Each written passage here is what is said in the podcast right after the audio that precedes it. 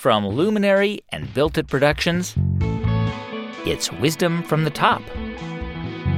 Stories of crisis, failure, turnaround, and triumph from some of the greatest leaders in the world. I'm Guy Raz, and on the show today, Ken Coleman, America's career coach. We're so programmed to get good grades so we can get to a good school and get a good job that we forgot how to wonder. What do you wonder about doing? Ken Coleman on how to find work with meaning.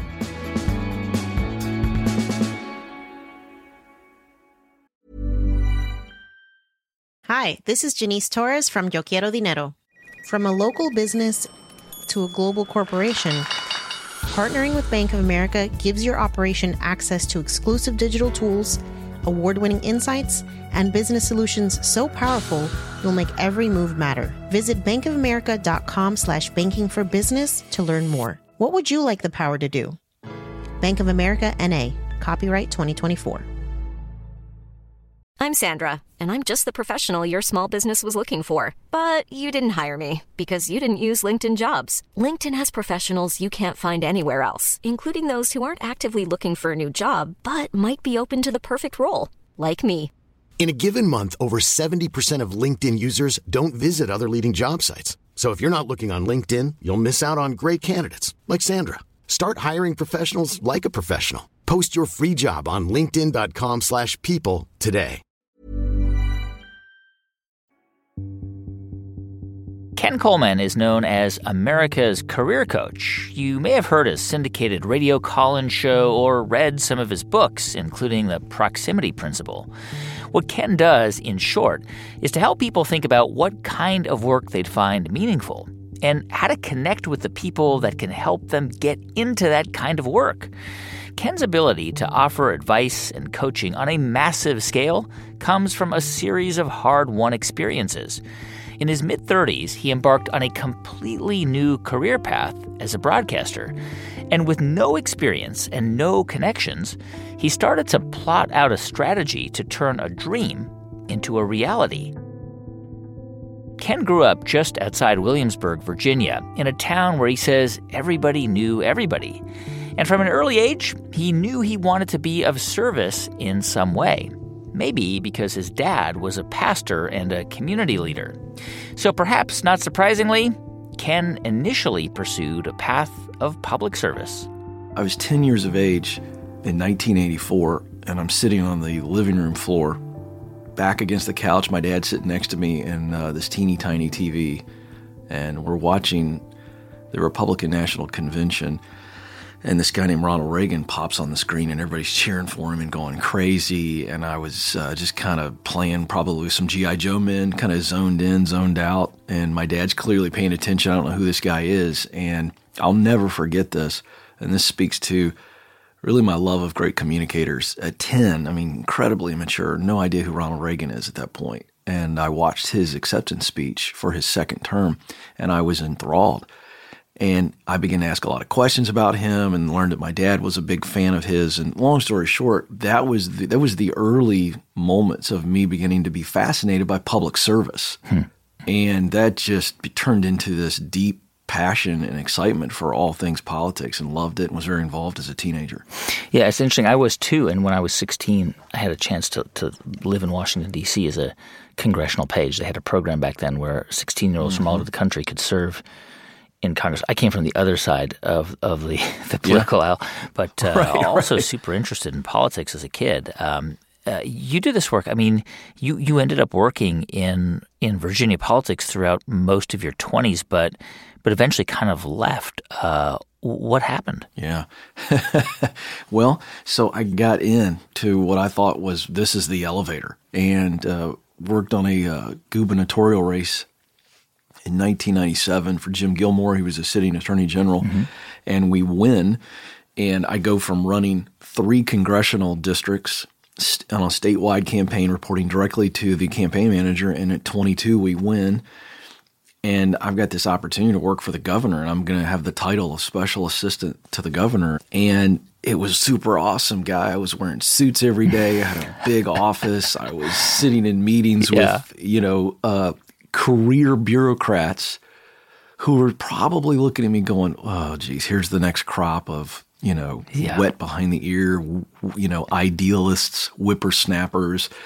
And I'm driving the governor's, you know, legislative and bureaucratic agenda. And about six weeks in, it hits me. I'm bored out of my skull because political campaign life is very different than governing life. Governing life moves at the speed of a snail. Hmm. And campaign life is like, yeah. it's like a video game, one yeah. of those military video games, you know, uh, that my kids play. It's just nonstop. And there's something that's really, really attractive about that as a young person.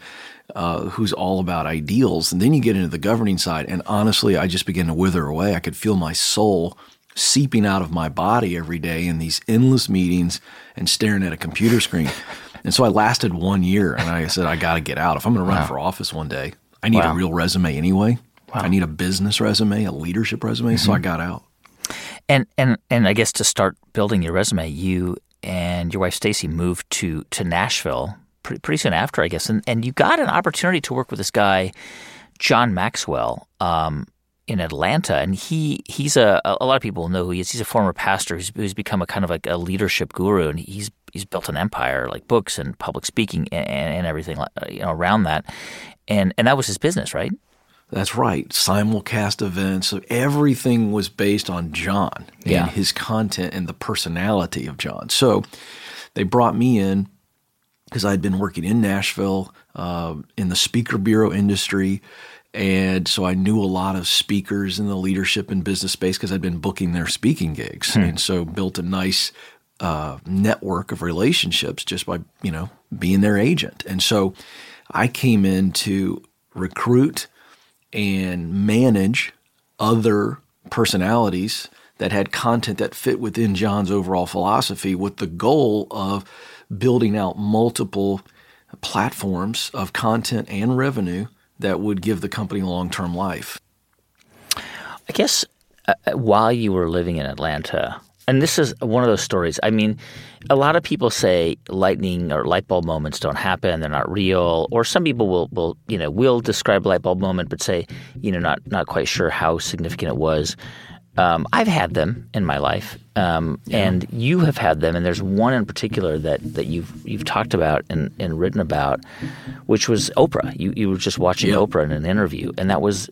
And it's funny because I've interviewed probably ten people in the last I don't know five years who've all said that Oprah, something about Oprah that she said or wrote, triggered a thought or an idea yeah. in their head that led to something mm-hmm. they went to, which is amazing. What was mm-hmm. what was that Oprah moment for you? Yeah. So it's a Friday night late. My wife, we have no kids at this point, and my wife is in New York with three friends doing the Broadway thing. And so I'm at home alone, and my favorite T V show uh, at that time, and I'd say it's top five all time for me, was Larry King Live. Great. I, a totally underrated show. Oh, yeah. And so here I am sitting there and watching Larry, and Oprah's his guest. And he says to Oprah, and I'm paraphrasing, um, and she's at the top of her game at this point. Yeah. I mean, everything's booming. And he says to her, would you ever consider running for U S Senate from Illinois or even president? And she immediately dismisses the question. Oh, absolutely not. Something along those lines. And Larry, you know, is kind of surprised, as I was. And he says, why so certain? And she said, and again, I'm paraphrasing, she said, Larry, between my show, uh, my O magazine, uh, the live event tours, and all the things we're doing, I influence way more people than I could ever influence if I was a politician. And so it's just not for me. So I'm sitting there watching that. And I mean, when you say lightning bolt, that really, really did happen. It was to my soul. Wow.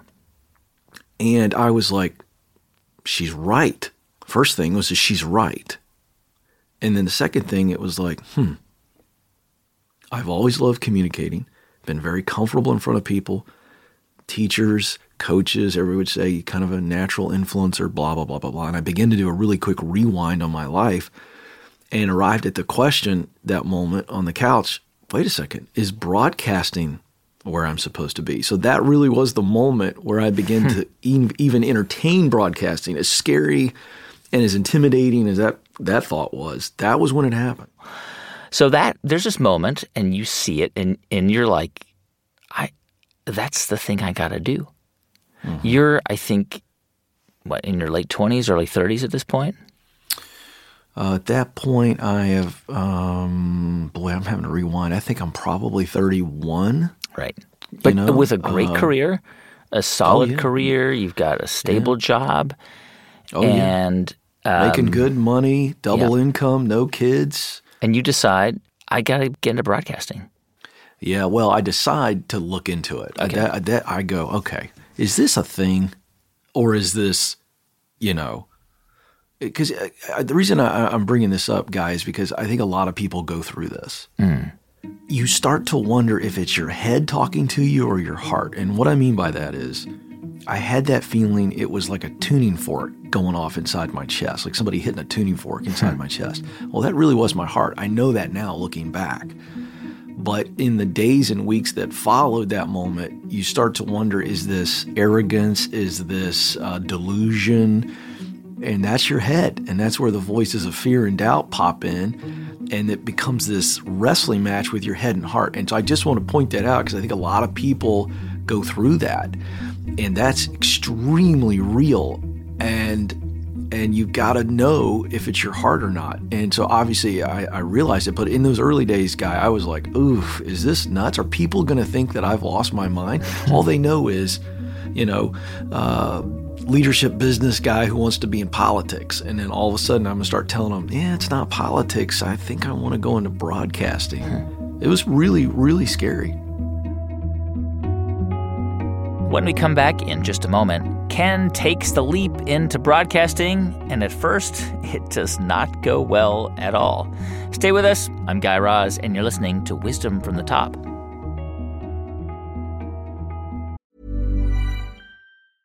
Hey, I'm Ryan Reynolds. Recently, I asked Mint Mobile's legal team if big wireless companies are allowed to raise prices due to inflation. They said yes. And then when I asked if raising prices technically violates those onerous two-year contracts, they said, what the f*** are you talking about, you insane Hollywood ass f- So to recap, we're cutting the price of Mint Unlimited from thirty dollars a month to just fifteen dollars a month. Give it a try at mintmobile.com slash switch. forty-five dollars up front for three months plus taxes and fees. Promo rate for new customers for limited time. Unlimited more than forty gigabytes per month. Slows full terms at mint mobile dot com.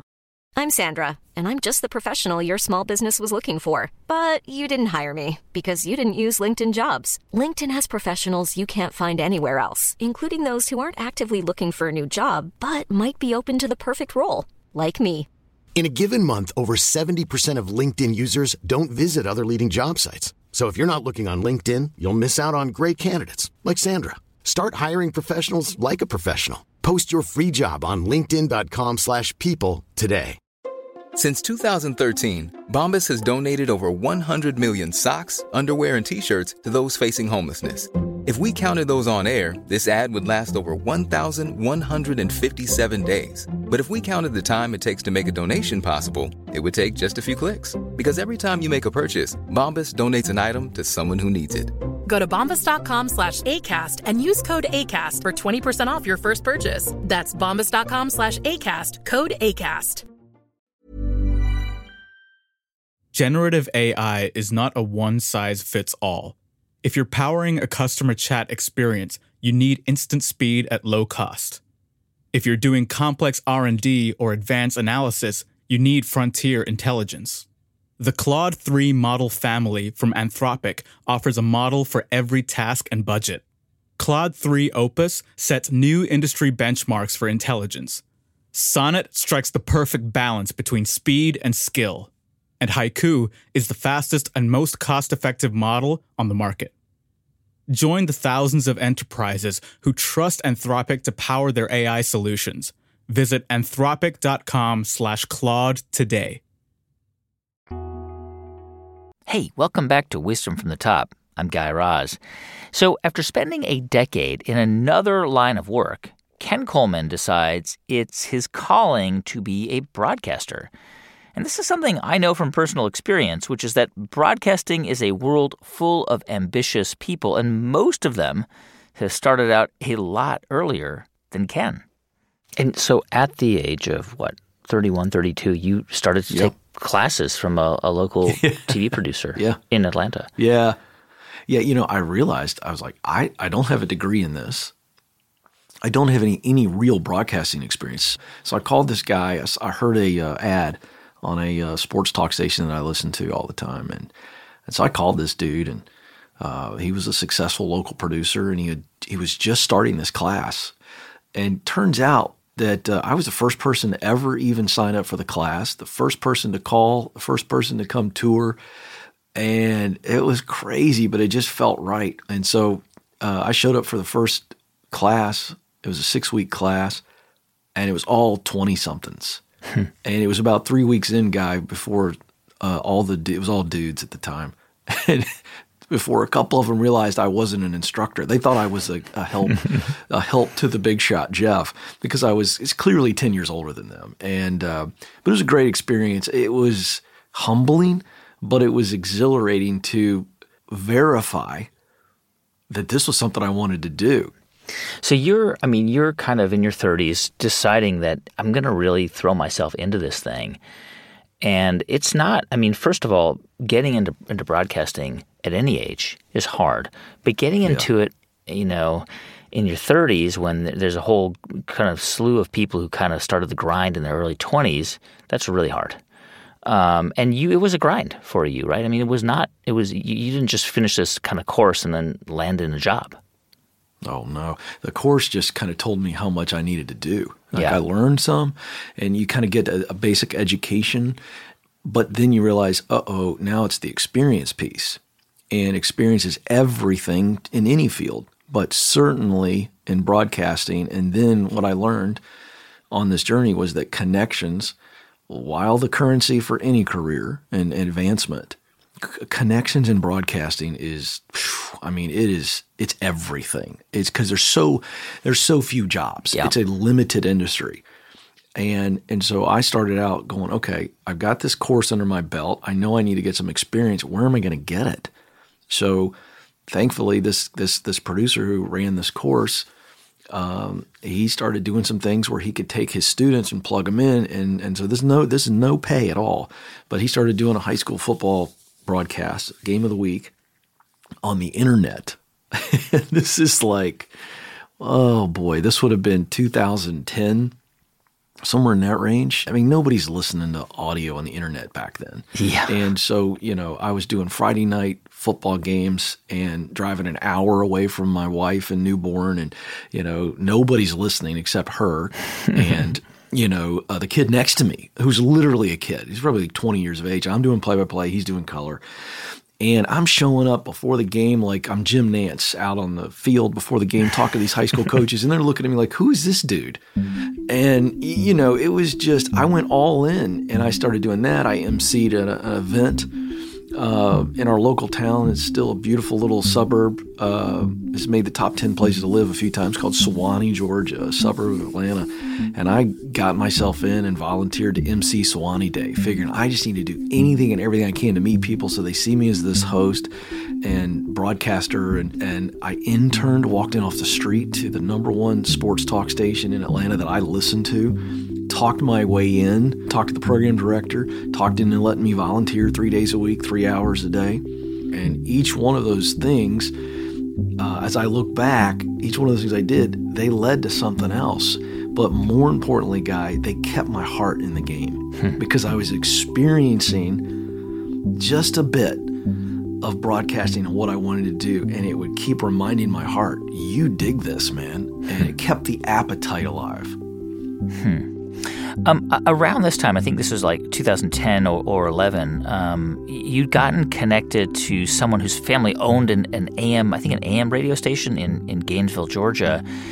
And you had like the opportunity to pitch them an idea for a show, which which you called the Ken Coleman Show. What what was the idea that you pitched? Yeah, uh, gosh, this is embarrassing, but I have to answer it. Um, the the original idea, as bad as it was, came from the fact that I knew I was going to have to be different, and the world didn't need another political talk show. Mm. This I knew. And so what if we do a show that has a combination of my interviews, where I interview experts? Could be a sleep expert, one segment, could be a relationship expert, could be a parenting expert, could be a nutritionist. I wanted to touch all the areas of people's lives where they want to be better. and where they uh, had pain points. And I thought, if I can do a show like that that's positive but practical, maybe I can stand out. And maybe I don't have to yell, and maybe I don't have to demonize somebody. And so that was the original idea. And so that's what it was. It was one hour. And I had a rotation of really good guests. I was able to get some big-time names uh, because at that point I had already done some podcasting uh, for John Maxwell's organization, and I had been able to interview people like Malcolm Gladwell and Seth Godin and Jim Collins. Mm-hmm. And so I had some contacts and relationships to where I could get, you know, people on the show that were brilliant and could offer something different. And the station manager liked it. Uh, and I did it for about uh, a year and a half uh, on Saturdays. And then they eventually gave me drive time. And they were like, we like this. This is a positive show that's very practical, and we think people would like to hear it on their way home. I mean, it's, it's kind of amazing because this is like now, I don't know, probably six years after you, you saw that Oprah episode. Yeah, that's right. And when you – because I remember very distinctly the first time I ever hosted a live radio show was a national – call-in show, Talk of the Nation. I hosted it in two thousand eight. It was my first time hosting a wow. national call-in show. And man, my heart was beating through my, my chest. It was... I, no question. In the few minutes beforehand, I was just... I, I didn't know if I could... Oh, I'd be able to open my mouth. I was so scared. Do you, me- do you remember that? There. Do you remember that feeling? I've I've been there to where you wonder, where did all the liquid in my body go? Yeah. Because I feel like my mouth is full of the Sahara Desert sand. Your tongue feels like a rock. And you're right, your heart rate is out of control, blood pressure skyrocketing. There's there's nothing like the fear of of live broadcasting with those safety net. Yeah. How'd you get through it in those early days? Mm, I love that question. Um I just decided that it was going to be worth the pain. Yeah. And I decided after that first show, as painful and as awful as it was, that I was equal parts humiliated and exhilarated. Yeah. And so I just kept doing it. I wanted to get better at it. I was like, this was enough fun, even though it was awful. Gee, I want to do that again. You know, there's also the, the other side to this, which I think is a super important lesson, which is you started at a, at a relatively small place, so you could also, and you probably did, probably didn't like change the fact that you were scared and terrified and nervous, right? No. But because it was a smaller place, you could use it as a sandbox to learn how to do what you would eventually learn how to master, because there weren't that many people listening, and so, you know, even if you had a catastrophic day, you could recover from it. Yeah, it was tens and tens of people. It's absolutely right. I'm glad you brought this up because this is what I teach people. You know, start small, grow slow. Um, because, you know, it takes me back to when my dad taught me to ride a bike. Uh, in, I don't know if he meant to do it or just happened to be that way, but at the bottom of our home, we had a hill behind our house, and at the bottom was a flat area of common space. And he taught me to ride a bike on grass, and it was brilliant, because he knew that if I wiped out, the damage was going to be minimal. And I think that that's the key to starting really, really small, starting your podcast, starting your YouTube channel, going to speak to twenty kids, writing your first five hundred words, um, whatever it is. Um, they, because you're right, the fear is just as big as if you were doing it in front of thousands. The mind really doesn't know anything better. The mind just knows, oh, this is really, really terrifying. But at the end of the day, you can fail spectacularly, and nobody even cares because nobody was probably even paying attention. And and in that sandbox, I mean, you, you were able to, I mean, as you mentioned earlier, like you, you were able to interview some pretty prominent people who, who would go on to be uh, people that you would draw on, you know, uh, again for books and, and interviews in the future. But I mean, you really, I mean, Jim Collins, for example, he's a, a major thinker on business and leadership. He's also a guest on, on, on, on Wisdom from the Top this season. You know, he came onto your show. I mean, how did you, how were you able to get these folks on a show in, you know, in small town Gainesville, Georgia? Yeah. Audacity and connections. Uh-huh. Um, so people paying attention to the story, those three years with John Maxwell brought me tremendous connections. Mm.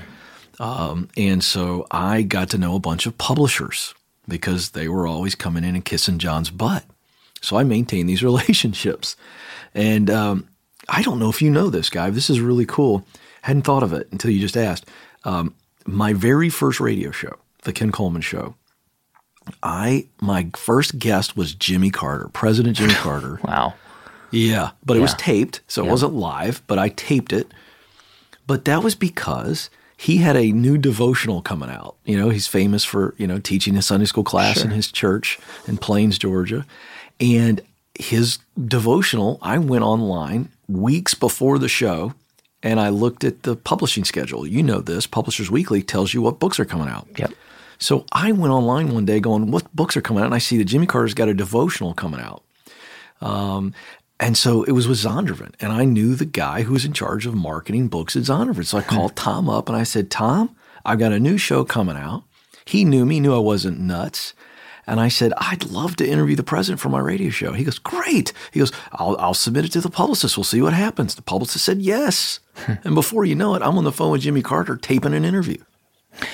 I mean, it's it's such an interesting – it's amazing for me to even say this, to hear myself say it, because talk radio in the United States is so, let's say, challenging, right? Yeah, um, yeah. And, and some people might say toxic. and But mm-hmm. you were in – I mean, this is not that long ago. This is like ten years ago in yeah. in Gainesville, Georgia, doing a super thoughtful show in a very small market.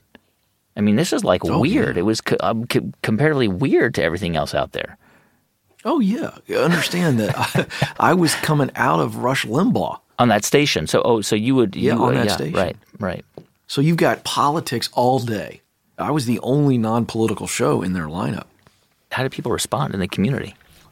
They really enjoyed it because um, think about it. You, you've been working all day and uh, you're used to hearing politics, politics, politics. And all of a sudden, here comes this fun, energizing show.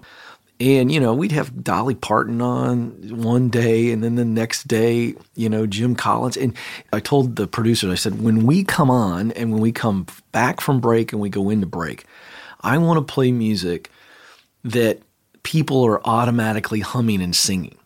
I'm not trying to be cool. I just want to create a connection. That that would eventually lead you to um, to work working with, with Dave Ramsey, who, um, as, as as most people know, is like probably one of the best known financial experts in in the country. Actually, he's been on Wisdom from the Top. He was on on, on, on a previous season, um, and I still think about every time I, I, I look at my mortgage. I think Dave Ramsey would say, "Paid off. Don't have that. Don't have a mortgage." Um, and he's right. Um, so, so you you go and join his kind of media, budding media empire in, in twenty fourteen, which is much, much bigger now. Um, and and did you, when, when you, I mean, when you went, because you're moving your whole family from Atlanta to Nashville at that point, that was, I guess around twenty fourteen. At that yep. point, did you, did you bring the Ken Coleman Show with you, or did you have to get kind of sunset it? I had to let it go. Hmm. Um, when Dave approached me, um, he said, "Hey, we uh, we want to hire you, and there's a there's a three kind of pronged role here that we're cooking up for you. One is to uh, take over the Entree Leadership Podcast, which at that time still is one of the top leadership podcasts. Yeah. And the second thing is we want you to be the face of our YouTube channel. And then uh, M C our live events." They did about thirty events at the time, and you're talking about thousands of people, and we want, you know, a full-time host. Hmm. And so because of that, I had to, you know, obviously let go of my radio show. But um, it was a no-brainer. I did it, and I yeah, I wrapped the show up. And uh, as far as I knew, the Ken Coleman Show was, you know, in the cooler for a long time, if not forever. You know, it's it's interesting because you had this platform. It was you, your name. It was a small audience, and then going to join yeah. Dave Ramsey's a bigger platform. But yeah. in, in a sense, even though it was a bigger platform and a step forward, it sounds like initially it was a, a little bit of a kind of a step backwards in order to – is that is that fair to – to kind of characterize it that way, or is that, am I completely off base? No, I think you're right. I, I think that I would just clarify that it was it was a step forward professionally, but it was a step back personally. And what I mean by that is I had to swallow my pride. I had to, uh, you know, focus my attention on serving others for the opportunity to do what I wanted to do. Mm. So it was, I was coming in and I was going to be platforming everybody else, and my voice was going to uh, uh, quiet as it related to pushing out the content that I believed in that I wanted to do. I knew it was going to be paused. Uh, so it was a great move professionally, but certainly personally, I had to swallow my pride and tremendous um, – it was a humbling situation, but I knew it was right. Eventually, you were able to kind of revive the Ken Coleman Show, a different iteration, which is the, the yeah. show you host today. And it, it it's a show that is – Uh, I guess similar to what you had in Gainesville, but but different in the sense that it focuses a, a lot on career advice. Is that is that fair to say? Yeah, it's it it is the ultimate idea that I had, but I wasn't ready for it, and that is it's caller driven. So it, you know, ninety percent of the show is is interaction with callers, mm. and I am a uh, counselor at the start of the call. I'm a coach in the middle of the call, and I'm a cheerleader at the end of the call. And I'm primarily helping people uh, realize that work is not just this utilitarian function that we do to live, but that we live to work. And that's a salty proposition for a lot of people because of their views of work and their experience with work.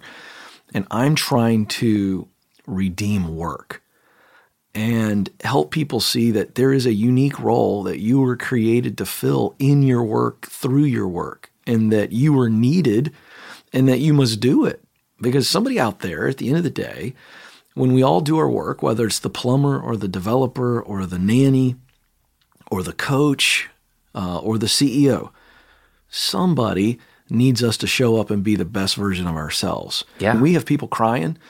Uh, we have people laughing and celebrating. Oh, yeah. I mean, it's real. It's intimate, man. They're calling me pretty vulnerable, you know, and, and they're asking me to, to, to give them some direction. And, and, uh, it's, I got to tell you, Guy, it's, it's the most rewarding work I've ever done. I'm not I, surprised. I, I never tire of it. I'm not surprised that the, the show inspired a book that you put out in twenty nineteen, The Proximity Principle. Uh, and, and I guess you were, you were directly inspired by a, a poll result you saw that showed that seventy percent of Americans are unsatisfied with their jobs. Yeah. yeah what what, what explains that? A uh, couple things. Uh, one, the way we view work, and then the educational marketing message that has taken over our country. So uh, the first is, you know, I touched on this a moment ago. Um, people see work as it's just, okay, I work to live. I need a good, solid job. If it turns to be a great job, woohoo, I'm certainly really lucky and I'll count my blessings. But a good, solid job is what we want with a four oh one k and some good health benefits. So it's a, it is a functional part of their life that is about provision. It provides. Okay, so that's generally the, the view of work. So people are like, well, I, I'm not even thinking about doing a job that I love that creates a result that matters to me. Mm. It just needs to be good, and I need to be good at it. So that's talent only and just functional only. So that's the first reason why so many people are disconnected. And then the second reason is, is because uh, without becoming a history nerd and nerding out on this, in the fifties, so we're coming out of World War Two, and somewhere in the fifties, uh, the Pell Grant becomes a thing, helping, you know, families afford higher education, which yeah. is becoming more of a thing. And you know the history on this. And then that does so well that the federal government goes, well, hey, let's do uh, Fannie Mae and Sally Mae, and let's let's do this thing. And so the federal government, no no no fault uh, with this, but they go, this is a way for us to make money. And so they begin to provide loans, and and so thus the student loan machine begins to take off, and it now makes higher education more accessible. Sure. So now all of a sudden, higher education is big business. So the marketing message is, in the seventies, my good friend Mike Rowe shared this poster with me, Guy. I don't know if you've seen it, but in the seventies, there were posters in high school classrooms where it was a uh, two-sided, I mean, you're looking at a picture, and on one side, it's got this college grad, beaming white teeth, And he's so happy, and he's got the cap and gown on, and underneath him it says, "Work smart." And then on the other side, split screen, if you will, is the dude with a with a, a set of overalls on and, and grease on his face and a giant wrench that you could kill a bear with. And he's got this frown of misery on his face. And underneath him, it says, "Not hard." Work smart, not hard. And so the marketing message became drilled into kids and parents. Yeah. That if you want to work smart, not hard, you want to work smart, be successful, you got to go to college. And so the marketing message is go to college, get a good degree and a good job. So those two factors combined together have created this perfect storm of people and jobs that they don't have any soul for. When we come back in just a moment, Ken Coleman talks about his book, The Proximity Principle, and his advice for finding work with a mission. Stay with us. I'm Guy Raz, and you're listening to Wisdom from the Top.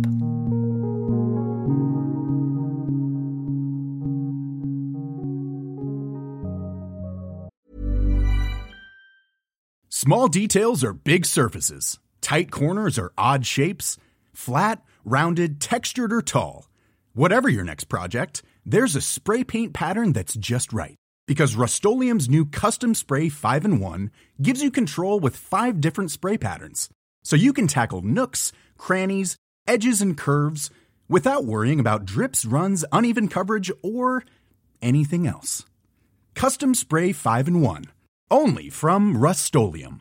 Even on a budget, quality is non-negotiable. That's why Quince is the place to score high-end essentials at fifty to eighty percent less than similar brands. Get your hands on buttery soft cashmere sweaters from just sixty bucks, Italian leather jackets, and so much more. And the best part about Quince, they exclusively partner with factories committed to safe, ethical, and responsible manufacturing. Elevate your style without the elevated price tag with Quince. Go to quince.com slash upgrade for free shipping and three sixty-five day returns. Why don't more infant formula companies use organic, grass-fed whole milk instead of skim? Why don't more infant formula companies use the latest breast milk science? Why don't more infant formula companies run their own clinical trials? Why don't more infant formula companies use more of the proteins found in breast milk? Why don't more infant formula companies have their own factories instead of outsourcing their manufacturing? We wondered the same thing. So we made ByHeart, a better formula for formula. Learn more at by heart dot com. Welcome back to Wisdom from the Top. I'm Guy Raz. Earlier, I asked Ken Coleman how he thinks we got into this predicament to begin with, where seventy percent of people are unsatisfied with their jobs. What is it, in your view, that prevents people from you know, finding success? And by the way, the word success, we should just be clear. It's, and I say this again and again, it doesn't mean wealth. It doesn't mean, it, it can mean a myriad of things, but let's just, for the purposes of, of our conversation, let's define success as fulfillment, right? Yeah, because I think that's I a great definition. What is it that limits people from finding fulfillment or success in, in the work they do? Uh, certainly uh, a lack of, of clarity. There's not a construct aside from a parent or a coach or a teacher pulling a kid aside and and and and, and leaning into them and talking to them about, hey, what are you thinking about? What do, what do you long to do? What, what do you dream about? What do you wonder about? You know, it, it, it, every human being comes into this world, Guy, hardwired with curiosity. That's what's yeah. so beautiful. Yeah. You don't have to teach a toddler how to That's ask right. a question. That's right. And then I did research for uh, the first book I did entitled One Question. I found some research from the University of Michigan that said by the time the average American reaches the eighth grade, they only ask two to three questions a day. Now, I've got three teens, and I remember fondly the amount of questions those little human beings asked. And it's in the hundreds. Yeah. And so what is happening in our society that is beating the curiosity out of people by the eighth grade? And so I, I'm not trying to go too deep here, but but I, I really think that this is a, a societal behavior issue. Um, we're so programmed to get good grades so we can get to a good school and get a good job that we forgot how to wonder, and we forgot to talk to our kids and talk to our spouses and talk to our brothers and our sisters and our friends about what do you wonder about doing? And it, to the point that there's some thought leaders that kind of poo-poo the age-old question, what do you want to be when you grow up? Now, it's meant to be a fun question and a conversation starter with kids. But the fact of the matter is, is it, it, it's become a throwaway question as we get a little bit older. I think it's because, largely because people don't ask the question, what am I created to do? And then they don't even know how to answer it. And that's where we, we've developed a very simple formula for self-awareness. Everybody's born with talent. Those are things you do well, hard skills, soft skills. Everybody's born with passion. This is something that makes your heart beat really fast, and you're willing to suffer to do it. And I was willing to suffer to become a broadcaster. And the third piece is mission. Everybody has a sense of mission. Mm. What do I want to do and contribute? What do I want to contribute to this world? So when talent, passion, and mission align, you're in your sweet spot where people will look at you and go, you were born for this. So that's why I got out of sports radio. It was two-thirds of the equation. I had the talent. I was using my talent. I had the passion for performing and broadcasting. Love it. But I wasn't producing results that mattered deeply to me. Sports radio is entertainment, and entertainment is beautiful, and entertainment is good. Uh, but for me, entertainment wasn't the missional result. I wanted to equip people. Mm. I wanted to uh, encourage people through. You wanted to bring Malcolm Gladwell to Gainesville, Georgia, right? Exactly. I mean, yeah, it's almost right. silly. Yeah, it's no, almost right. silly because yeah. people were like, "What? Who's this guy?" But that's the mission. You know, that's the mission. Yeah.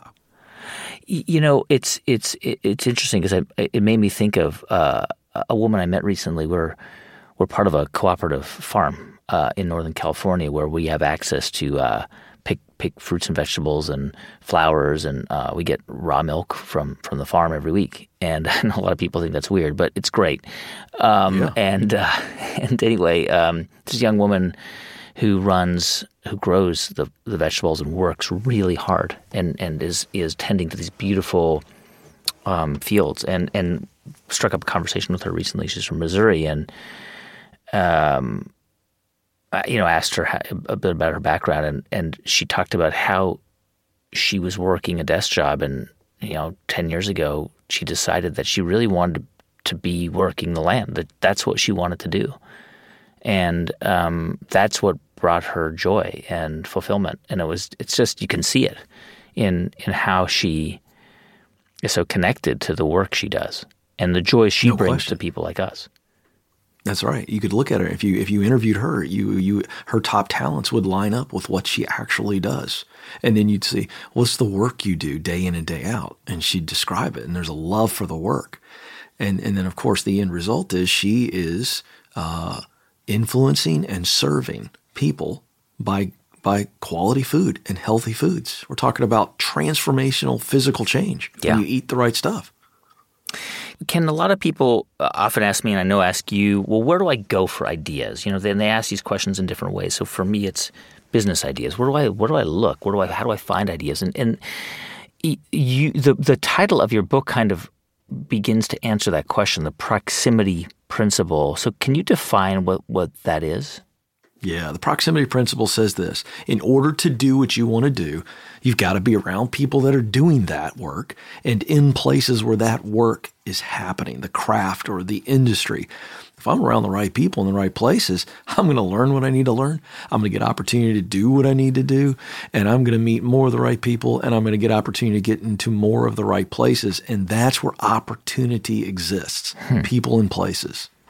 And and a lot of this book is very, very specific, practical advice. I mean, I mean, you know, you talk about things that, again, that may seem obvious to people, but so many of us don't do these things, like take any opportunity that is near you, right? I mean, I mean, when I read that, I thought, I mean, this is a guy, Ken Coleman, who emceed an event of clowns and mimes in his thirties. Uh, this is at the Suwanee Day event uh, back in, in Suwanee, Georgia that you mentioned earlier. I mean, you emceed that event because you needed the experience of, yep. of in, in, in, in doing that. And like, that was not easy, but you knew no, that you had to awful. you had to do those things in order to be able to eventually do what you do now. Yeah. Yeah. You know, somebody asked me, what was the what was so great about doing that? You talk about it like it was miserable. Yeah, it was miserable because no one was paying attention to me. And I felt like I was wasting my time. I could have been at home with my wife and kids. When I pulled into the driveway that night at the end of that day, I started at twelve and the event was over at nine. I got to introduce the Smithereens. That was the one thing, okay? I got to introduce the, the Smithereens at the end. Yeah, the band. Wow. And that was kind of cool. Yeah. Um, but I drive home just kind of going, what am I doing? I, I just blew a whole Saturday. I haven't seen my wife and kids. That was a colossal waste of time, just really down.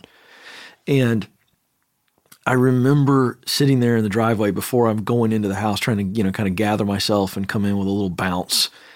And I remember just asking myself, do you really want to do this? Are you willing to do whatever it takes? Am I willing to suffer humiliation, suffer not being with my family uh, for that day? And the answer was yes. And so uh, the lesson learned from that day was, is this a passion? And uh, the answer was yes. Um, people people often will often say to me, and I know they say this to you, I don't know anybody. I don't have a big network. You actually yeah. very specifically recommend that people not attend networking events, which I love. Why?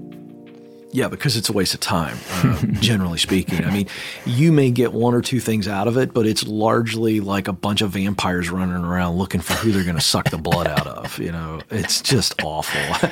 But people say, they'll hit me on social media when I say that on social. And they'll go, come on, Ken, I've been to networking events and had great relationships. Sure, great. But those networking events are largely just everybody's there for themselves. As opposed to when you have a coffee or a lunch or a Zoom call or a phone call with somebody and you're there with a moleskin and a pencil, and you don't have to have a moleskin or a pencil. I'm speaking of a posture as much as I am sure. practically. But you better be there to learn and you better be there to ask questions. And that provides value. People go, Ken, I've got nothing to offer. Yeah, you do. When you ask someone for their insight, which is knowledge, and wisdom, which is experience, and you show them respect and honor and gratitude in asking, they feel so valuable, you've done them a huge favor. And so I teach the art of the one-on-one connection, being fifteen to twenty to thirty x more valuable than going to one networking event. So stop networking, start connecting. I, I couldn't agree with you more. I think that, that what people often forget or don't realize is that, and this applies whether you're looking for a job or you're raising money for your business, it's it's so much better not to ask for the money or for the job, but to ask somebody for advice. Yes. To go and ask them for for their wisdom, to give you some yeah. of their wisdom, because that actually often leads to the money or the advice. Yes. Or the, or the job. And I'll add me. one other yeah. thing. Ask for a connection. Say, hey, I'm trying to meet somebody in television. I don't know anybody off the top of my head. Do you know anybody in television? As I just need uh, a conversation and a connection. Do you, do you have any connections? Do you know anybody that has connections? That in, in and of itself is, is something that makes somebody feel valuable. If they can open up a door for you, boy, it makes somebody feel wonderful. Yeah. And I think people... People don't realize how how many connections they actually have, even if they're introverts or even if they're they're not, you know, didn't go to a top university, if, if they're in a small town.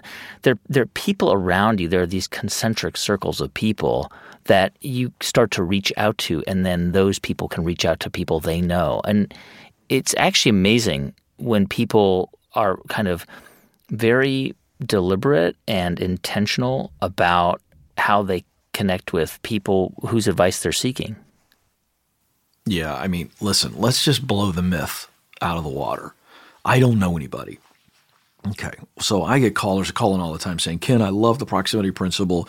I just don't know enough people to make it work. And I'll say, okay, how many people do you know? Just tell me. I mean, let's let's let's talk. Like, let's, let's, let's be real, okay? Friends, family, acquaintances, former coworkers, people on social media. And it's a funny guy how many times a caller will say, I don't know, two hundred. And I'll go, okay, great, two hundred. How many people would you guess, be conservative, not aggressive, would would you say each of those two hundred people know? And they'll start to chuckle and they'll say, well, probably two hundred. And I'll go, have you done the math on that? That's a lot of people. Yeah. Okay, we're talking about tens of thousands of people that you have access to, that not that you know. Um, there's some research done by a guy named Mark Granovetter, uh, a sociologist, well-respected, who basically his research found that most people get their jobs through acquaintances. So we're talking about not people that you're doing life with, but people that maybe you see. And, I, and I, the illustration I use a lot on the show is, is that if you're a parent and you've got kids that are playing sports, some of your greatest professional opportunities may lie on the bleachers or in the Eddie Bauer chair on the sideline. Mm. If you just talk to people, and you don't walk around like a vampire, but just be interested and begin to talk about their life. And then they're going to talk about your life, and then be okay going, hey, do you happen to know anybody over at company X Y Z? Because I've, I've been tinkering with the idea of, of going to work over there. It is those simple conversations that many times are the rock that needed to be turned over for that, for that, you know, that opportunity or for that door to swing wide open. And so that's why we teach the proximity principle. It's if I'm continually being around the right people in the right places, and this is just intentionality, then opportunities actually knock on my door when I least expect it. That's been my journey. Ken, when you think about um, the the concept of leadership, right? And because you've you've spent and have been in, in leadership adjacent world for so so long in your career. I mean, you saw your dad; he was a leader. He led a, mm-hmm. a community. Do you think that you were born with those skills, um, or do you think you developed them over time? Um, I think you're born with raw talent of of what I would call influence, charisma. Uh, the ability to connect well with others. You know, there's there's several ingredients that make up the talent of of influence. Mm. And and so then you, out of that talent, if it's a lump of clay on the potter's wheel, we put that on there and we shape ourselves and we learn the skill of leadership, because leadership is a skill. I think we've made becoming a great leader really, really complex. Yeah. And I don't think it's complex. I think leadership is hard, but I think leadership is simple, meaning you're leading people. And so people are people, they're imperfect, and people are the greatest thing about leadership, and they're also the worst thing about leadership. So leadership is hard because people disappoint you and you're imperfect and you're going to blow it. So that's why leadership is hard. But leading people day in and day out is pretty simple. You will be a good leader if you just do these two things. These are two questions you ask your people that you're leading, your team, on a very regular basis. The first is, how are you doing? That's a personal question. Not like we see each other in the hallway. Hey, how you doing? And it's just a, yeah. it's a greeting. It's not a question. I mean, eyeball to eyeball, how are you doing personally? Family good? Husband okay? Wife? Mom and dad? Kids? School? A real question of connection. Hmm. How you doing? And the second question is, how can I help you win? Hmm. Now, those two are ridiculously simple questions. And I don't care if you've ever led a day in your life, if you do those two things and then act on them. So when the personal stuff comes up, act with empathy and compassion. When the professional stuff comes up, you better get your hands dirty, get in there and help them and serve them and give them what they need to win. Uh, you'll be a fabulous leader. That's Ken Coleman, host of The Ken Coleman Show and author of The Proximity Principle. By the way, Ken mentioned his first ever interview for the show with Jimmy Carter. Well, nearly as cool, his first interview ever was back when he was a copy editor for Fox Sports. And at the last minute, the host got sick, and Ken had to fill in and do the interview with Duke basketball legend Mike Krzyzewski. Hey, thanks for listening to the show this week. The music for this episode was composed and performed by Drop Electric. I'm Guy Raz, and you've been listening to Wisdom from the Top from Luminary and Built-It Productions.